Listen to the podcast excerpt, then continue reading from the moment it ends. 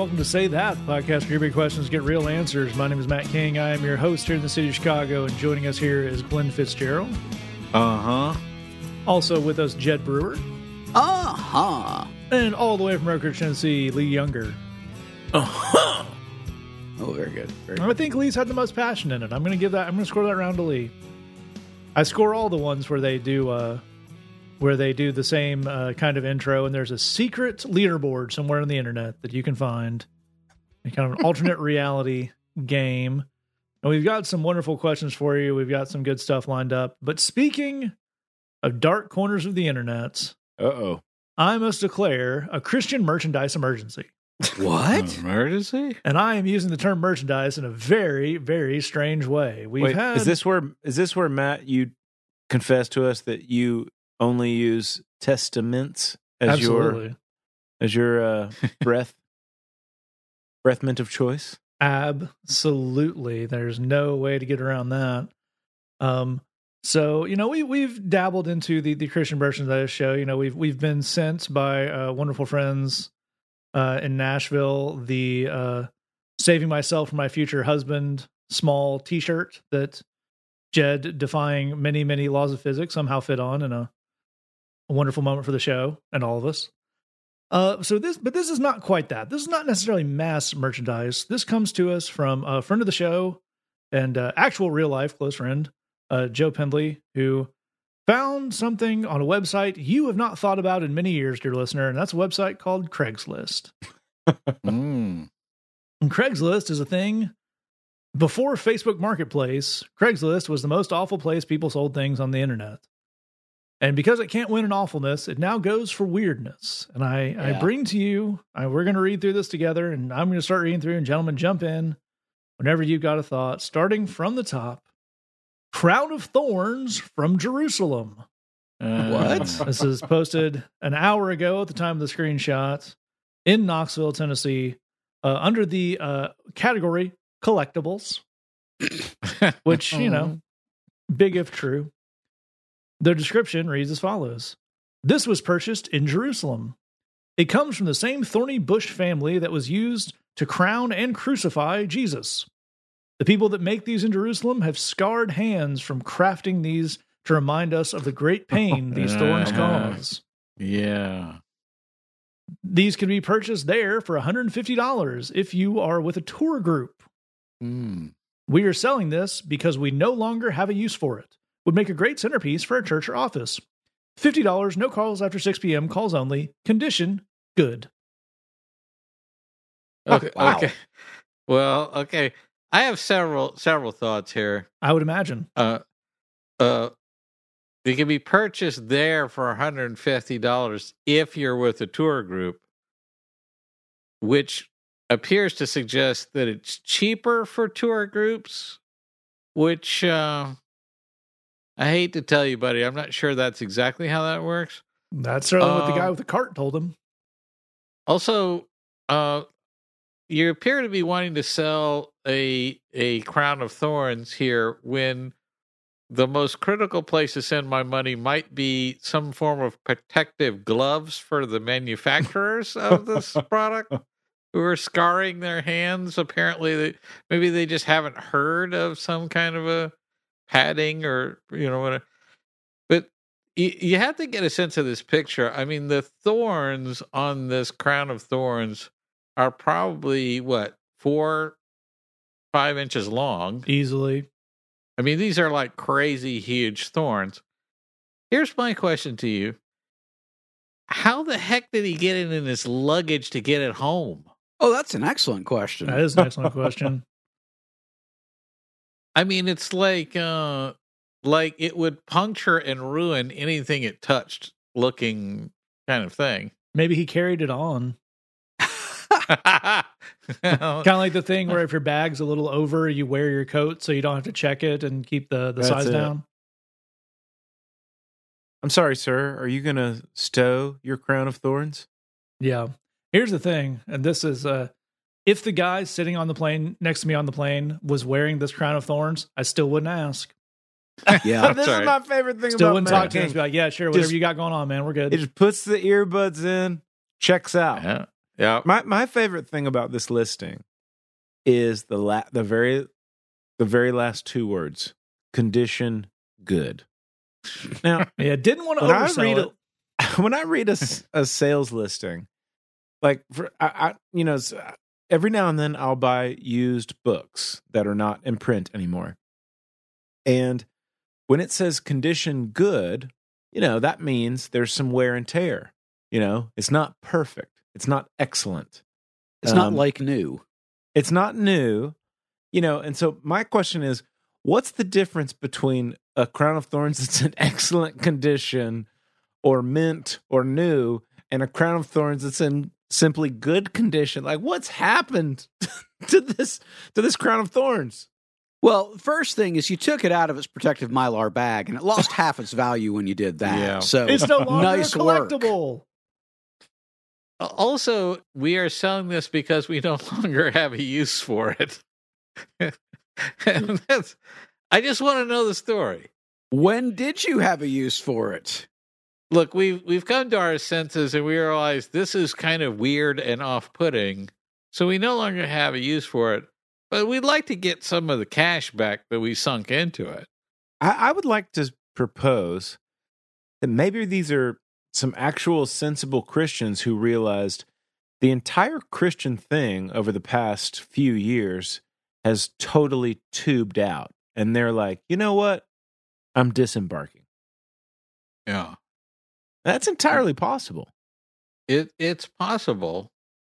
The rare win for sanity. It's like someone who's who's selling their uh, their coin collection. They realize this is just not a way to live life anymore. Well, and cast maybe- this monkey ma- paw into someone else. But maybe Lee's right. It- maybe they just, you know, for special occasions, they just took it out, you know, wore it, wore it around the house, you know, go out to check the mail, you know, let the neighbors know what's up. Maybe That's it's how part you of a witness to costuming people. situation. Yeah, you know, you, that's that's just being a good witness. Is put on your crown of thorns and walk around. And you know, next thing you know, your crown of thorns got a lot of wear and tear on it, and you're thinking, you know, if anything, it's time to upgrade. And so we no longer have a use for this old beat up crown of thorns. We want sort of a newfangled, you know, fancier, more fashion forward crown of thorns. So let's unload this and and move on. It's all entirely possible. The, the most fascinating character in this whole saga to me are the people who sell crowns of thorns to tourists in Jerusalem. Yeah. Because I've done a little bit of traveling as well as in the show, and rarely does the souvenir person only sell one thing. You know, you got to diversify. You got to Yeah. have, you know, uh, some sunscreen in case people forget that, and a t-shirt, and you know, a nice maybe some local jewelry. So I'm just picturing this just gentleman with, uh, for some reason, I picture a cart, kind of a, a taco, you know, truck situation, yeah. And just a whole ball of these that he just keeps Yeah. pulling them off and just telling the new guy the new guy's like no one's going to believe these are real. And he's like they'll believe it. It's from the same bush it's from the same bush. we, have, I we have no documentation about that we're just putting words on a thing I mean, dude, wouldn't it be better if there was a certificate of authenticity though wouldn't that be more concerning I would enjoy it more. would certainly be a better bit I have Yeah. three related questions because here's the thing you're putting something up for sale on the internet. So here's the first question How low are you prepared to go? You want 150. What's it going to take to get us in a transaction today? haggle That's thing number one. Thing number two is Will you accept a trade? Oh yes. And Wow. if so, what is the right thing to trade for Oh, a gently yeah. used crown of thorns? yes. Well, yeah. So you could you could sort of come up with your own relic and see how how good you can trade up. What, what if you went to the Army Navy surplus store, made a purchase, and told this dude, I have the holy hand grenade of Antioch, Wow. and I'd like to trade it to prove you? it's skip a bit brother maynard Yeah. But- if you have like a locust that passed through john the baptist Oh, yes. Right. Yeah, that's you know you it it it, it comes from Jerusalem, so that means you know That's Well- got to be real. I think that's the thing. This this is not, to, to best of our knowledge, claimed to be the crown of thorns that sat on the head of Christ. We're not in one of those situations where, you know, in, in medieval Europe, there were, if all of the people who claimed to have St. Peter's femurs, he'd have like 27 legs kind of thing. But it's just the same kind of genre. So just kind of, you know, this is an olive from Jerusalem where the Mount of Olives was. 75 Right. bucks. This is a real thing that happened. My my dad, who was a was a high school football coach for 45, 47 years, something like that, was invited to go with a, a group of of of coaches with the Fellowship of Christian Athletes on a trip to Israel. And he came back and and brought me a little container of of water from the Jordan River. Uh huh. And I'm just, you know, at the time that he Uh, uh, handed let it to me, Let Yeah, me let me stop you right in. there, Lee. Did you drink it? Question one. And question two, did you attain any temporary superpowers? I did not drink it, Well, so I don't know no, about Glenn, the that wasn't the. Bible. You got your Bible mixed up with your Incredible Hulk again. yeah, but, but you know, it, it's it's just such a funny thing because uh, at the bless his heart, at the time my dad gave, and and for those of you who are not from the American South, that's a phrase that we use when we feel sorry for someone. Um, bless his heart. Uh, at the time that my dad gave this to me, my wife was in full swing on the Marie Kondo thing. Uh, the the the Jordan River water did not spark joy. It went immediately into the trash when he walked out of the room. let me just Here's a question I have about that, Fitz, is and maybe the one same one you have. To our to our uh you know, our Craigslist person here. When your dad says this was from the Jordan River, did he scoop this out himself? Right, right, right. Or did someone just kind of have bottles on the side of the road? exact? That's it. That's Uh, it. l- uh, okay, first of all, I need to say this. If you bring me water from the Jordan River, I'm downing that like a shot immediately upon you handing that to me. So if any of you I have mean- ever wanted to poison Glenn, you just found out how to do it. I mean, it's no like, questions boom, asked. It's going right down just to see because you never know. You got to take a shot. So that's thing number one. thing number two is I, I want to go back to Jed's idea on the trading. Okay. Because I think the way to do the trade is to to just go because this isn't the crown of thorns, it's a crown of thorns Right. Right. that is from Jerusalem or whatever. So it's like one concentric circle out from what would be legit. So what you do is you just go one more further thing out. Okay. So you say, This is sand, and it's from Florida. It's genuine Florida sand. And it's just like the sand that they have, you know, by the Red Sea. So it's just, it's sand.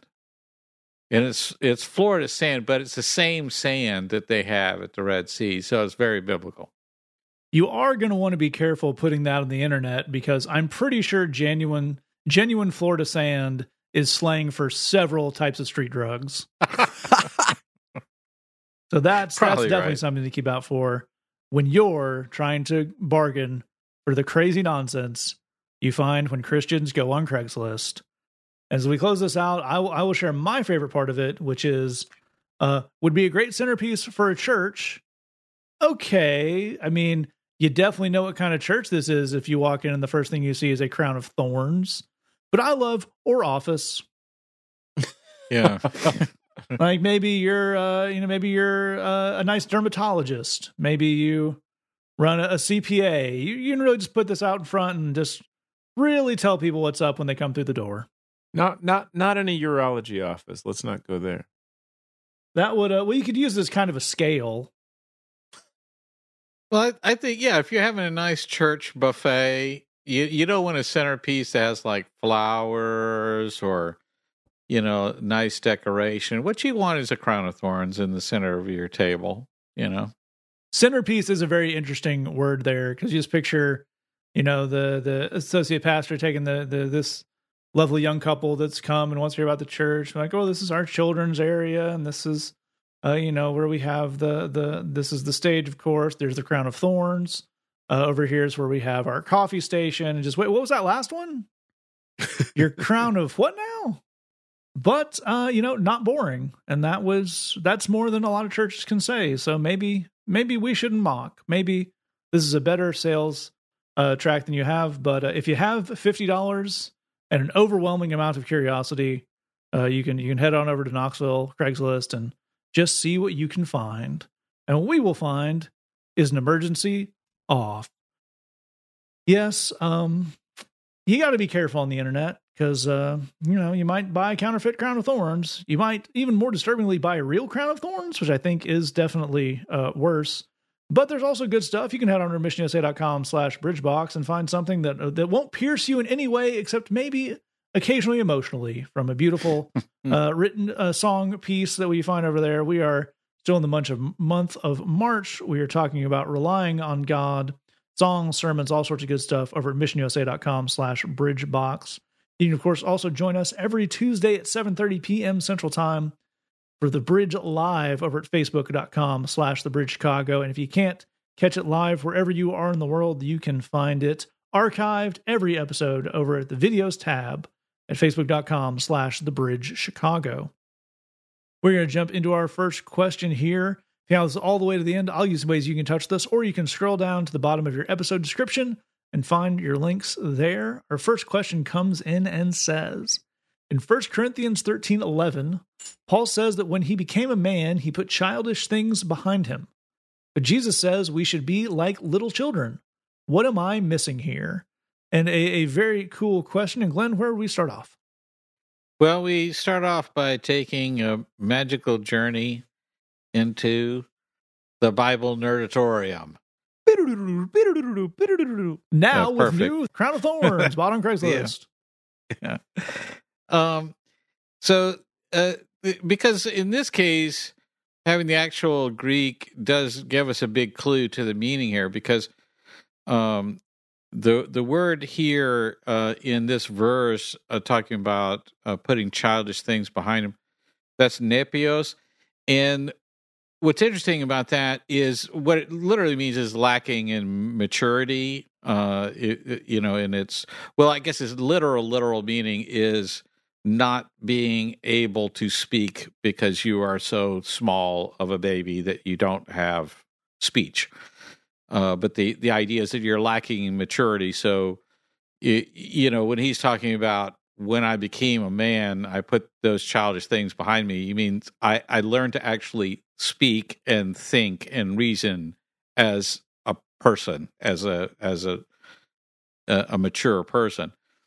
Uh, so that it's important to point that out because this word nepios is not referring to a, the English word child as in my offspring. That's a different word. And it's also not referring to the idea of someone who is a child in the sense that they are loved and accepted as part of a family. You know, uh, um, uh, Paul calls Timothy his his teknon uh, agapeton. You know, teknon being that word for son, my beloved son. Um, that's a son in a figurative sense. This is my child in a in a figurative sense. We're not using those words here. We're using a specific word for a, a tiny baby who doesn't know anything hardly. You know that that kind of idea there. So he's not using this word in the sense of being uh, like a child in, uh, for example, how you are creative or inventive, the way that children are. Uh, it's really talking about the way a childish person acts the way small children sometimes act stubborn and insist on their own way and, and that sort of thing. So there's a big difference, of course, in English between this idea of childlike and childish. The verse is clearly talking about childishness, that uh, that sense of not being mature in the way that you handle things. Uh, but to be childlike is to be creative. It is to be inventive. Kids, uh, they no one has to teach them about make believe. They just come with that in their programming. They they start making up stories and uh, you know creating characters and going on adventures. It just it just flows right out of them. It's one of the most amazing thing about children. Then we get older and we start to suppress that, which really really sucks. That's not a good thing. Uh, we tend to say, "Well, I, you know, I, I can't make up stories. I'm not a playwright. I'm an accountant. You know, I can't. That's not for me." Uh, so we leave behind that sense of uh, childlike creativity. Uh, we judge it, and we we say, you know, I, I, you know, I can't. If I can't be serious about it and I can't be good at it, then I I don't want to bother with it. That kind of, uh, you know, really rigid thinking. We've we've talked recently on the podcast about rest and how important and sacred rest is, uh, and of course we have all of us have a part of our lives where we're doing work, whether that's schooling, whether it's a career, whatever it is. You have a time where you work. There's a time where you rest, but you need a time in your life where you're where you're engaged in play. Yeah, that can Yeah. be uh, video games. That can be uh, you know reading a comic book where uh, you know it's it's sort of allegorical. It's sort of a you know the Lord of the Rings is isn't about a bunch of short dudes running around chasing after a ring. It's about you know greed. It's about what you know striving after power does to people. It's about evil will find you if you're if you misuse power. It's about binding together with other friends and looking out for one another. All those kinds. It's allegorical. So you know, if you get if you get to that place by reading the book, that's great. If you get to that place by doing a comic book or a video game, sometimes you got to put on your Bilbo cape and your big feet shoes and go to the convention and whatever. That's great, but the reason why play is important is because play is where we work out things and get new perspectives. Nice. So that's what I, I want to encourage you to do is to go back to that child like uh, desire to play and to invent and to create because we use that to work out stuff in our head to give us new perspectives and that's really important to our walk. It's an excellent, excellent place to start that off. And Lee, where would you pick that up? I love all this stuff. I, you know, I, I, and I'm glad that we took a trip in the, into the nerdatorium. Um, I, you know, one of the things that we talk about a lot when we look at some of these Bible passages, and we want to encourage you to do, and and it's something you've always been encouraged to do if you've listened to messages from uh, Matt or Glenn or or Jed from any of the things from the Bridge or the Bridge Loud or anything like that is to really uh, take some time to take in the context of these Bible verses. Um, what these fellows will often say, and, and I'll say it in my in, in my preaching as well, is read the whole chapter. Uh, when you go home, take some time, read this whole chapter, and and keep us honest here. Um, when you do that, I think the thing that we want to be looking for in particular is when when Jesus said what he said about children, who was he talking to? And what is the thing that had gotten out of balance that he was trying to bring back into balance? That he was trying to correct course on. And then, in the same way, you look at the whole context of this chapter where the Apostle Paul is saying this, um, or the chapter surrounding it. What, who was he speaking to, and what were the things that may have gotten out of whack that he was trying to bring people back into into balance and in, into a, a course correction kind of thing.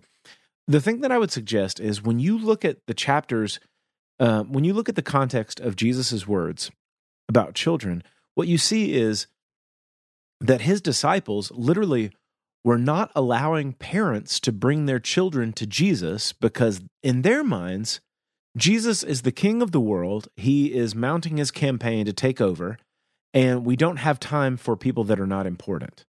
The disciples were massively wrong about this. And Jesus illustrated this by saying, No, um, let these kids come to me. The kingdom of heaven is made up of such people.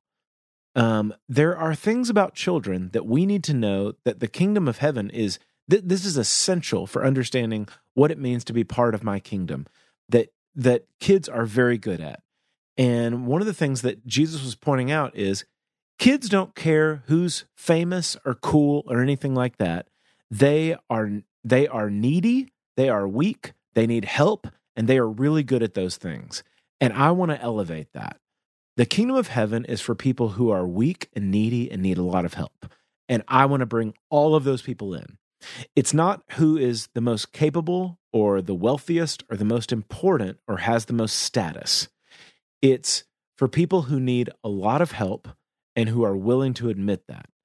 Kids are really, really great at asking for help in things that they can't do for themselves.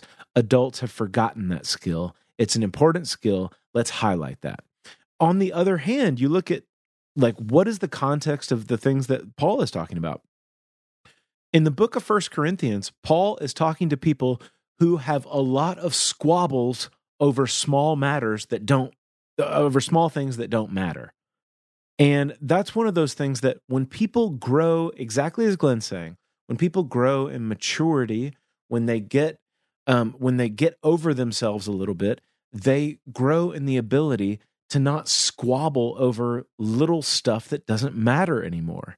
And Paul's saying, hey, when you grow in love, when you grow in selflessness, then you grow past some of the selfishness that you had when you were a little kid. And you grow in the ability to not squabble over little things that don't matter. On the one hand, you have, um, like, on the one hand, you have people that need to learn how to grow up past their selfishness, past their insecurities, past some little things that cause them to squabble and, and argue.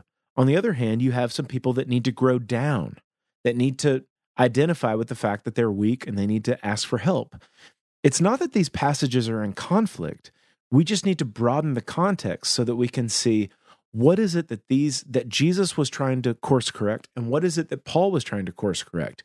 There are things that kids are awesome at and there are things that kids need to grow out of. And in some senses, we need to become like little children, and in some senses, we need to grow up and mature. When we take in the broader context, we can easily see the kinds of things that where we need to grow up and the kinds of things where we need to grow down. It's a really, really great point. I love that idea of growing up and growing down. And Jed, I'd love to get you to close this out. I think exactly Lee has us on exactly the right track here of picking up more of these differences between a what we've dubbed a childishness, which is not helpful, and a childlikeness, which is something we do want to hang on to. There's no doubt about it. I, I think one of the difficulties that we face here is that the English language can be super imprecise and yeah. use very similar words to mean very different things. Um, childish and childlike, as as both these brothers pointed out, are very very different, and that's true in the context of Christianity. That's that's also true outside of faith. You know, the, these are are very different things, and although they they both contain the word child um, actually most of their application has to do with adults. I mean the the most mature people that i know maintain and nurture actively a childlike quality in their lives. Mm-hmm. uh, the the the people who are most mature who are most um, who i most admire certainly are people who intentionally nurture a childlike quality in their lives. Meanwhile uh, people who are childish there are childish 70 year olds there are childish 65 year olds, there are childish 60 year olds um, childishness is no respecter of chronology. Uh, so uh, we th- basically think of all the worst attributes of a stereotypical toddler throwing a tantrum and then realize you see people of every age do all that same Lord. stuff. So, so if there's one thing I would I would want to encourage you to to think about, it is the idea of again cultivating and nurturing actively a beginner's mind. And so yeah. that is an idea that refers to intentionally choosing openness, eagerness, and a lack of preconceptions. Those are good things. Let me repeat them. Openness, eagerness, and a lack of preconceptions. One of the things that was really unfortunate about my upbringing in the church is that I was taught that Christians should be the opposite of that. They should be closed off, they should be guarded and wary, and they should judge everything before they give it a chance. And that's what it means to be a good and faithful and reliable Christian. And that's nonsense, dude. Um, that is just, it's nonsense that's born of fear and born of ignorance. And here's the beautiful thing Christians do not need to be afraid. Um, God loves you, He has ransomed you back. You don't need to be afraid, which means that you can face life um, with a childlike quality, with a beginner's mind. You can look at things with openness and with eagerness and with a lack of preconceptions. You can see the possibilities in things. Um, I, I think actually that when love is in your heart, it should empower you to see possibilities um, that you couldn't see otherwise. I think love opens our eyes. I think joy opens our eyes to see possibilities, to see new things that are not yet, but they could be. I think that one of the most beautiful things that comes out of a beginner's mind is getting to be a part of bringing something new into the world, even in some small way. Being closed off, being wary, uh, judging everything before you get into it, that is childish, not childlike. And if, if you were taught to live that way and to live out your faith that way, I want to encourage you to change that embrace that idea of a beginner's mind of openness, eagerness, and a lack of preconceptions. I think it's going to yield a ton of great stuff in your life, and I think that you'll be glad that you did it. That is all excellent, excellent stuff from these guys. I echo every single bit of that. And we will move to our next question here. It comes in and says, Why do I have trouble praying? I start praying in the middle of uh, my prayer, a negative thought comes. My mind wanders, and I find myself apologizing to God as I struggle to refocus. What should I do if and when this happens in the future? And another great question. We talk about prayer pretty regularly on the show, and I, I think it's an important thing to look at. And I really like the uh, the specifics laid out in this. And Lee, where do we kick it off?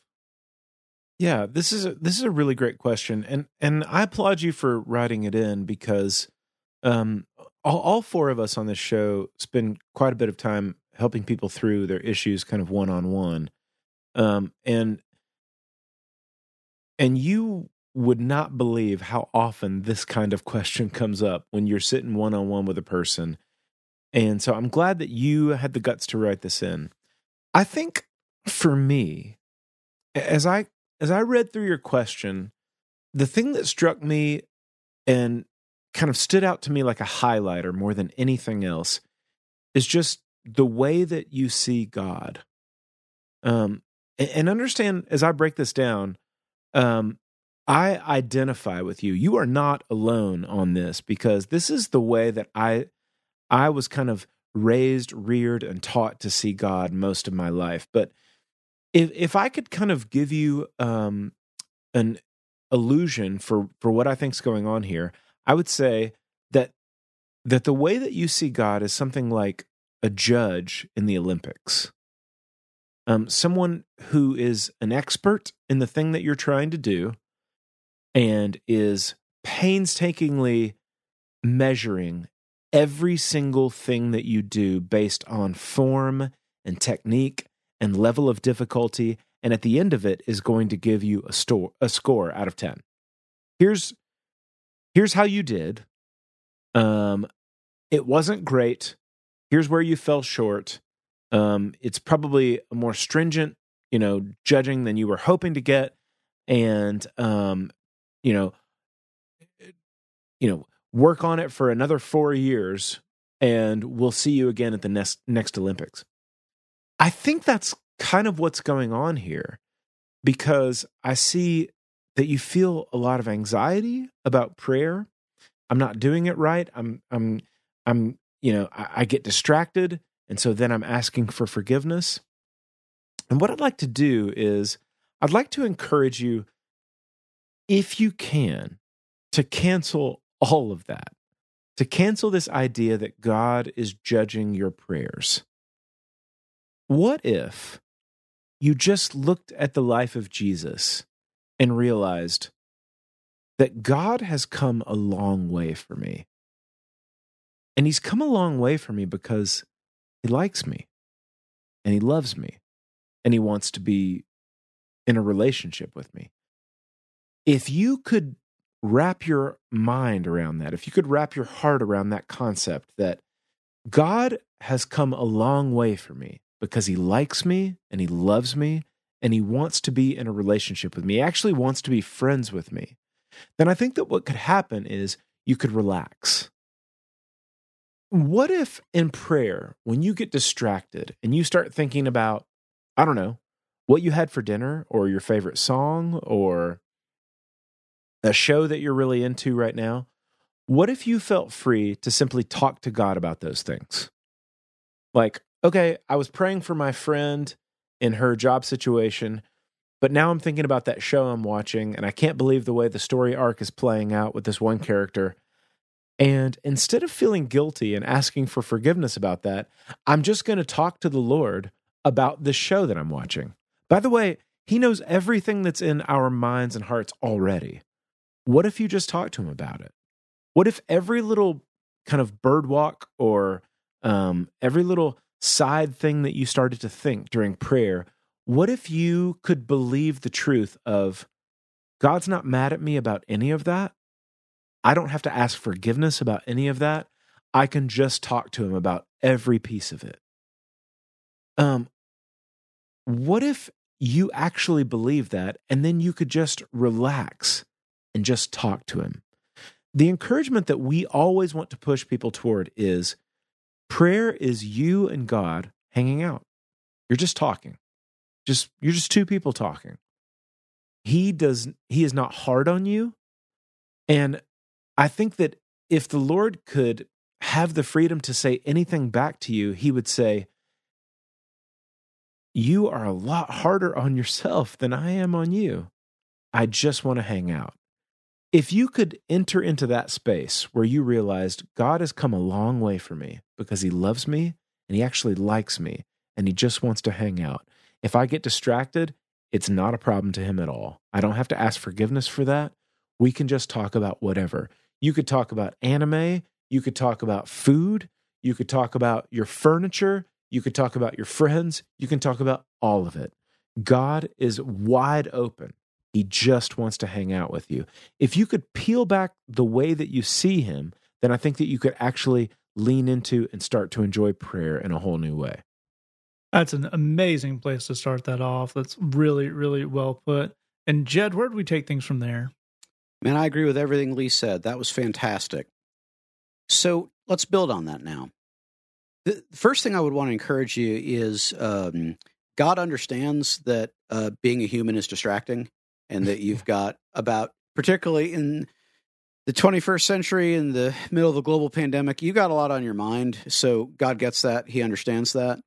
Um, and I think it's really, really easy for us to try and envision things as spiritual problems that aren't. Um, and and we tend to add a layer of guilt when we feel like it's a spiritual shortcoming. So I want you to try an experiment to kind of demonstrate something to yourself, which is I want you to go to a quiet place, take five minutes. You can set a timer, sit still, and just focus on your breathing. Just try and breathe in and breathe out for five minutes and just focus on it. I think you're going to find that's a lot harder to do than you think it is. And uh, it's a good experiment to do for a bunch of reasons, but one of them is to demonstrate your distraction doesn't have anything to do with the fact that you're trying to pray. It's just you're distracted. That's okay. That's that's normal life, man. Um, uh, that means you can stop judging yourself, and it also means Amen. you can you can stop judging your own thoughts. Um, and that's really the next thing that I want to join Lee in encouraging you to do is don't judge your thoughts. You you don't need to do that. Um, you have two options um, when you are praying and a thought comes into your head. Option one, like Lee said, which is an awesome idea, is just say, you know what? Let, let me talk to God about that one. The other option, if you have a thing that you're you're trying to pray through and, and you, you don't want to get taken off of that, just let that pause, that thought pass you by, man. It's just clouds in the sky. Just let it pass you by, and then gently return your focus to what you were talking to God about. Um, you didn't do anything wrong. You didn't do anything bad. There's there's nothing to feel bad about. Don't judge your thoughts. Just let it pass you by. The the worst thing that you can do, honestly, is to get clenched up. The worst thing you can do is to try and and make yourself not have certain kinds of thoughts because that does not work. Um, and if you're not sure, go back to the experiment of just sitting still and focusing on your breath for a few minutes. What's going to happen if you do that, which I encourage you to do, is you're going to have all kinds of thoughts come through your head. If you try not to have them, you will definitely have them. For sure, for sure, for sure. If you say, oh, that's a thought, anyway, breathing time, what you'll find is that within 10 seconds, you'll have forgotten about that thought and you'll be back on your breathing. You are a human being. It is distracting to be a human. That's okay. It's important for you to understand that. Good news, God already understands that. You don't need to judge your distraction and you don't need to judge your thoughts. Again, If you want to go uh, just uh, stream of consciousness and tell the Lord about whatever, that's awesome. If you've got something specific in mind, just let that thought pass you by and then return your focus gently and non judgmentally to the Lord. I think you're going to find that there's a lot of peace to be had in that and that God totally understands. I Amen. totally agree with that. That is an excellent, excellent tip.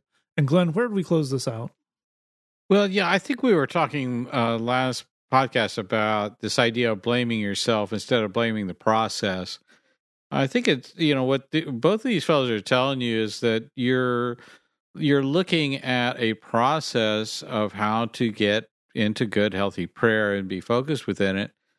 Uh, but you won't get there as long as you're blaming yourself and saying there's something wrong with me. I like in character, whatever. I think if there's any problem that is more universal than this, I don't know what it would be. And it, and this is a thing I struggle with all the time. Mm. I mean, uh, you know, prayer takes place inside my mind. That's the that's the uh, that's the venue. And uh, my mind is crowded, dude. I mean, there's a lot going on inside there. Um, so I think uh, it starts by recognizing that God isn't losing patience with our prayers. Uh, you don't get God to a place of impatience. That does not happen. That's not a thing to be worried about. Uh, God is not bound by time. He's not sitting around and just waiting for events to develop. So, he, the, you know, God is where we get our patience from. He He doesn't get impatient with us. It, that's just that's just a weird thought that does not fit reality. So we're not going to go with that. Uh, then the second thing is uh, to look at can you make your mind a less crowded place? Because uh, you you really need to do that. That's what Jed is talking about when he says you know focus on your breathing is to not be thinking about 500 things all at once in parallel streams and you know kind of infinitely switching back from one to the next to the next. That's not good for your mental health. It's not good for uh, your spiritual health in terms of having the kind of clarity that allows you to get some good prayer done. But you got to start with where you're at. You know, if if if you if you're making your mind a little bit less of a crowded place and there's a little less distraction during that prayer time, that's fine. That's good. Let's let uh, let's build on that. Let's not judge it as these fellows are saying. Um, it, just begin where with where you're at, and you'll refine and improve as you go. I think there's something about focus in prayer that becomes you you you get more of it the more you do it. You know, the, with more practice, you find more of that that kind of focus. But if you if you're just determined in your mind, bless your little hearts of I just I, I feel like there's something bad about this. You know, it's like I interrupted a conversation with the Lord to think about that I really want cookies or, you know, I really want to, you know, watch this TV show or play this video game right now. And then I'm like, oh, no, wait, uh, we were talking about important things, Lord, you know, that kind of thing. If that feels just, you know, in some way, um, uh, uh, anti-religious and and sort of in some way a violation or something and you you want to correct that in in a judgmental sort of way why not channel that into this thought of where did that thought come from?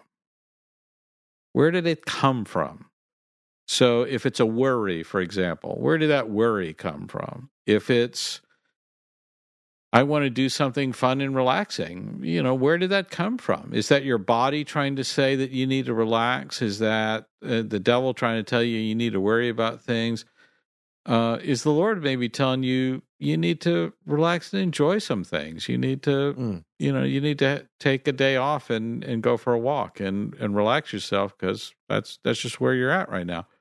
Where did this thought come from? If if you want to to be harsh with yourself, at least figure out where this came from. If you blame you for everything, turns out you're going to be wrong a whole lot because Mm. there there's external forces uh, eh, working on your spiritual life to mess you up.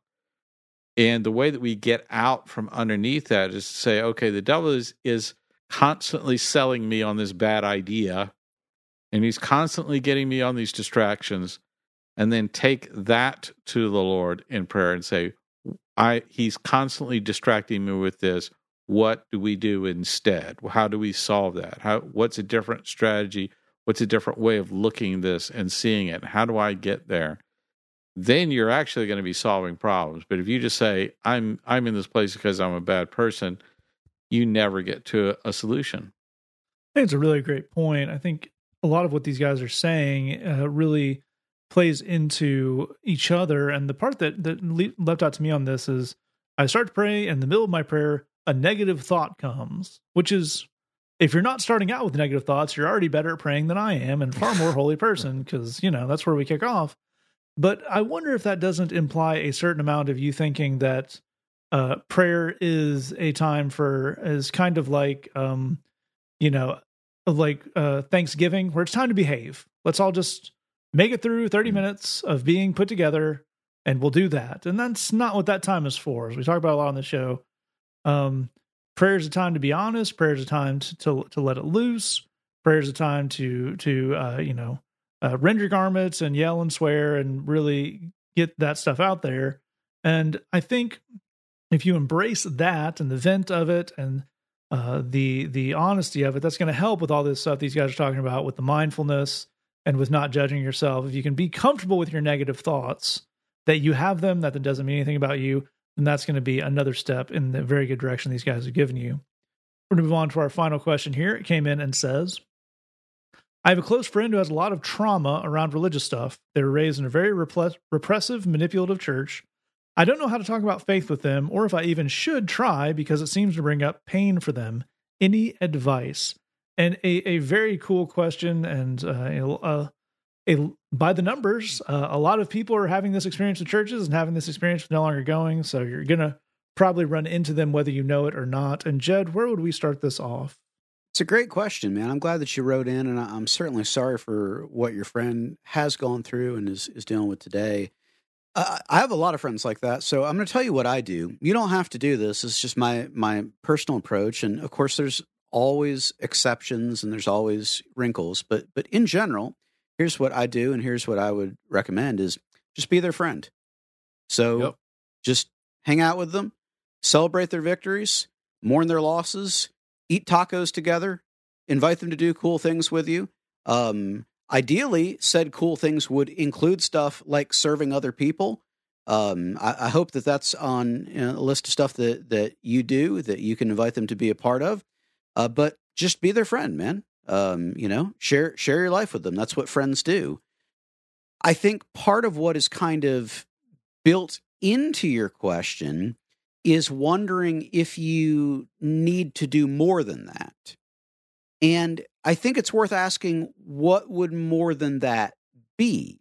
So, for example, are you wondering if you should try to be a counselor to them?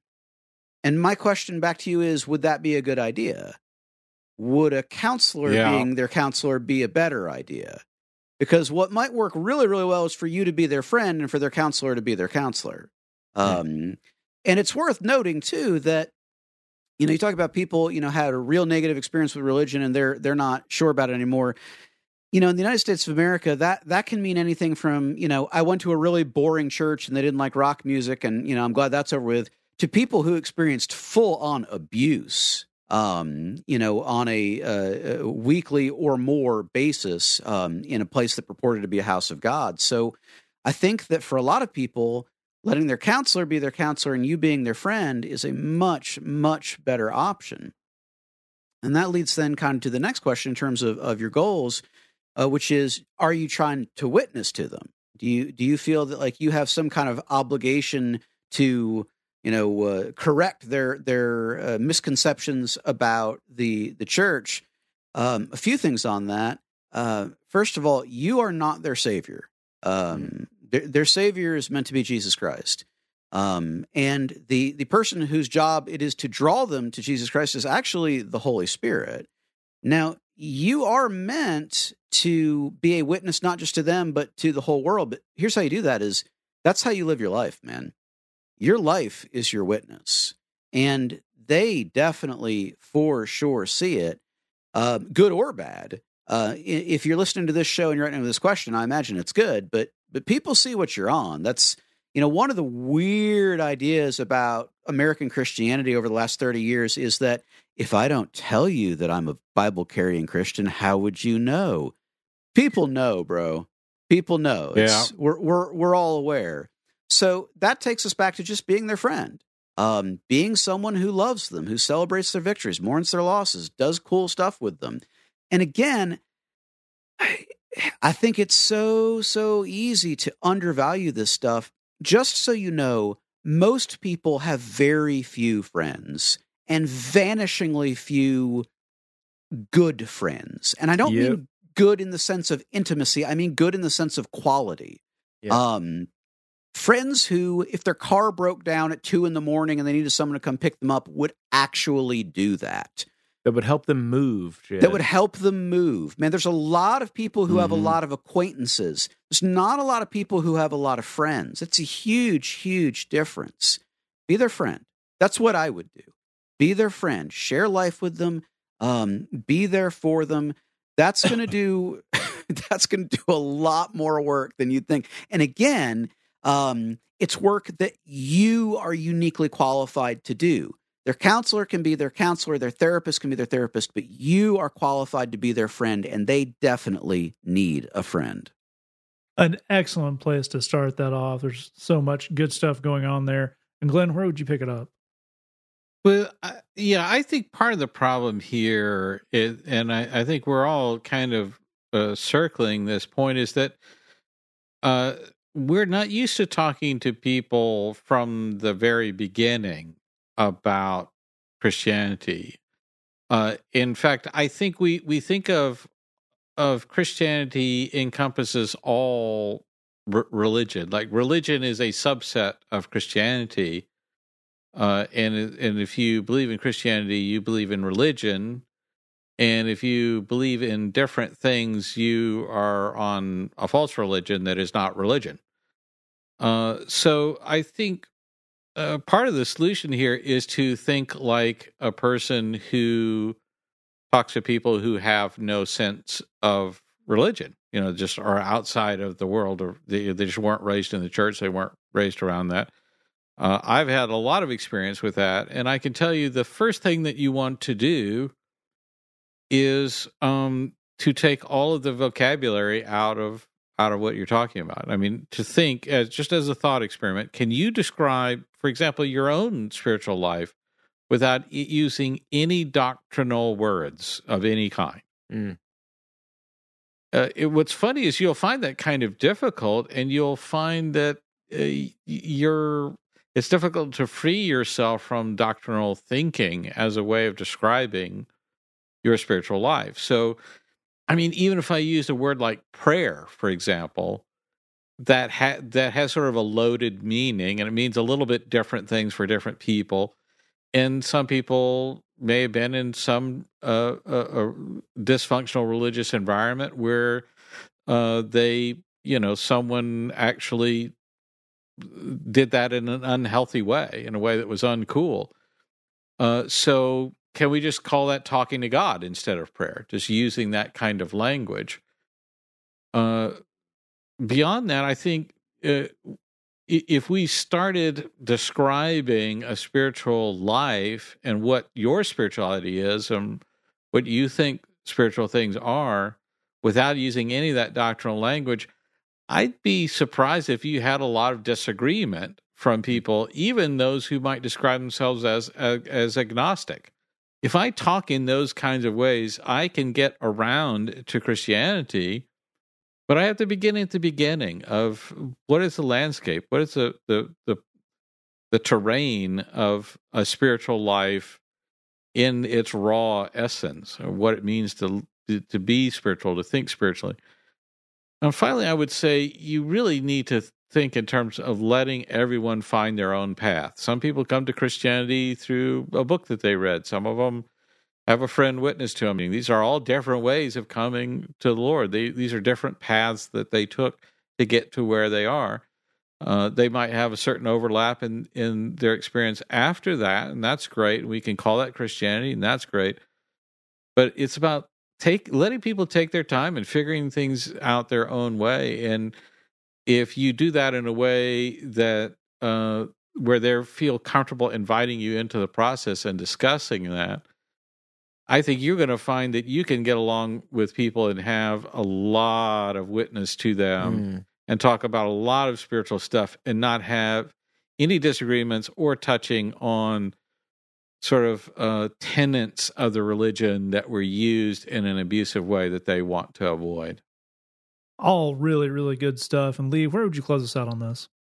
You know, I, I think number one, we've heard a lot of awesome stuff from these guys, and I think it's it's all too often, and it's heartbreaking that we hear these stories of people who are they don't want to talk about uh, any any stuff with the Lord because they have been because they've been manipulated, they've been lied to, they've been abused, they've been taken advantage of, exploited by people who claim to be Christians. Um, exactly as these guys are talking about, this is not a situation where you need to go in guns blazing talking about Jesus. I 100% completely agree with uh, exactly where Jed started this, and I would just, I would just kind of um, lean into this idea further and say, in my experience, the thing that uh, pushes relationships forward farther than any other thing is shared experiences. If you want to reach somebody, um, don't set up a conversation about Jesus. Set up a camping trip. Set up a um, uh, uh, some hangouts, and just spend time together. Um, the thing that Jed was saying about being friends, the thing that's so important about that is when you have shared experiences, when you experience something with another person that no one else experienced, and you start building a catalog of those, then you become the person that was there for them. You become the person that was at critical inflection points and moments in their lives, in, their life. Um, and then outside of shared experiences, simply look for ways to meet that person's needs. Um, Jed, in his response, said, Mourn when they mourn. Um, be the person that's there to talk to them and pick up the pieces when they have difficult situations. They're going to. Everybody does. When they have a hard day, be the person that knows how to respond to that, how to walk them through that. This is the this is the way to play what we call the long game. Um, outreach. Um, when when I was growing up in church, the the way that people in church talked about outreach was, and, and some of you guys probably uh, heard some of this too, was like you just have to be bold, man. You just have to be a bold witness. Just just Mm. go in there and just ask somebody if you were going to die today, where would you go? Like that kind of thing. Um, Red I- Lobster? I, I knew a guy who had a backpack where he had play, you know, he had he had like put duct tape on the outside of the backpack and had written that question on it and he would go walk around the mall and hope that someone was going to engage this this question. This is not what we're looking for. We're looking for the long game of being a consistent presence in somebody's life, someone they can trust, someone who meets their needs, someone who cares about them, someone with whom they have shared experiences, so that when they have a problem and or they have questions about these exact situations, you're the person they go to. What we want to do is create shared experiences. We want to be the person that cares for somebody and picks them up when they fall apart. And we want to play the long game the long game of being a consistent presence in someone's life so that when they have questions, you're the one that they come to. I'm the one that they come to. That's the kind of thing that we want to do. It's not that's that's not maybe sexy or glamorous. It's not dramatic or anything like that. But it's real life, man. It's the, the real life is is slow and um and it's sincere and it's honest. We're talking about building real friendships where we actually care about somebody and maybe it's maybe the conversation happens in 20 years but regardless of whether or not it happens we actually spent our life caring about somebody and building a life with somebody and that in itself is something that matters and it's in itself is something that can draw somebody to the real love of our Lord. All wonderful stuff you've heard from all three of these guys. One thing I would tack on the end here is um in less of a, you know, how many how many people did you witness to this week kind of ways. Even churches that have a very some positive ideas about reaching out and, and witnessing. Um sometimes the best they are the best idea they give, give you is well ask them to come to church which if somebody's saying his whole thing is they don't want to come to church that's a bad idea and the other thing about that is if you grew up and, and you are one of the very lucky people who grew up in an environment in a church like a triple c like many of the churches we partner with the bridge where you have had pretty much nothing but a positive uh, affirming or you know loving experience in church uh, we are all happy for you that is wonderful that doesn't change the fact that church is a sore spot for some people. So it doesn't really help to say, oh, well, I know your church was boned, but you can come to my church. My church is a good church. Even if that's true, that's not the way we treat people who have dealt with trauma. You know, you don't say to someone who had a horrible uh, family experience growing up, you don't say, yeah, but my family was really nice. So I feel like you're not being fair to families. That's Right. not how that works. And you can't get in a thing where you're tr- trying to kind of uh, stick up for the brand of churches and your church and whatever as a thing. People's experiences and their traumas are theirs. They're not for us to, if we're not mental health professionals, they're not for us to evaluate. They're not for us to to grade on a curve about what was really bad. They're they're there to be understood. They're there to be empathized with. And from that standpoint, you can really apply all the great advice these guys gave you when it comes to that stuff. If you have a question for us, you can write say that podcast at gmail.com or you can head over to thebridgechicago.tumblr.com if you want to keep that entirely anonymous. You can join us every Tuesday at 7.30 p.m. Central Time at facebook.com slash the bridge Chicago for the bridge live. Or if you can't join us live, you can catch it archived over there whenever you want. We're going to check out the song this week. This is from our March edition of Bridgebox. This is our friends in the Deacons Division with a Yeah. song called Everlasting. Take out that. Thanks for listening. Just remember, we love you. God loves you. There's nothing you can do about it. Call now and order your genuine Jerusalem donkey, just like the donkey Jesus rode on. Impress your friends when they see you riding into parties on your very own Jerusalem donkey. Matching robe and sandals sold separately. Call now, donkey operator standing by. What a fellowship, what a joy to find. I'm leaning, leaning on the arm everlasting. What a blessedness, what a peace of mind. Leaning on the arm of everlasting. I'm leaning, leaning, I'm leaning, safe and secure from all alarm. I'm leaning, leaning, I'm leaning. Leaning on the arm, everlasting. Where do I get my hope? Streets on fire, smoke thick, so I choke. Beat get higher in my chest, so I don't rest. Haywire in my mind, but I'm still blessed. Old life like a bando, won't live in it. I'm a real man though, so I'm giving it all to my God on high. Open my eyes, keep them on the prize. No more lies when I look back. No more lies, life stay on track. No more lies, no, it ain't no act. Race upside so you won't get cracked. No, it's a fact. God's love is the universe. He gave it all up for me, put it in the verse. Lived scared life alone, and it was the worst. When I was doing God dirty, He was loving me first. How sweet to walk in this new way. I'm leaning, leaning on the arm, everlasting. How bright the path, growing every day. I'm leaning, leaning on the arm, everlasting. Safe and secure from all alarm.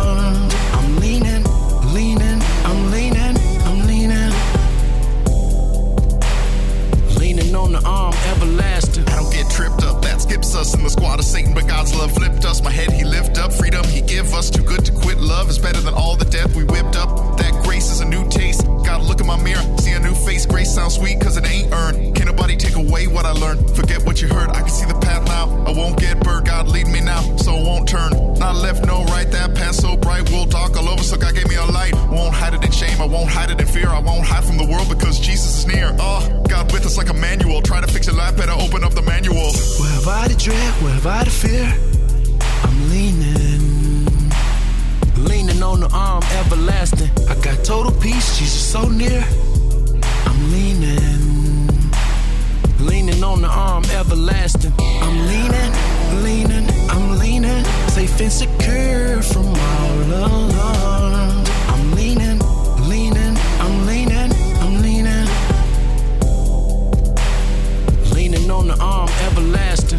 leaning, leaning, I'm leaning, safe and secure from all alarms. I'm leaning, leaning, I'm leaning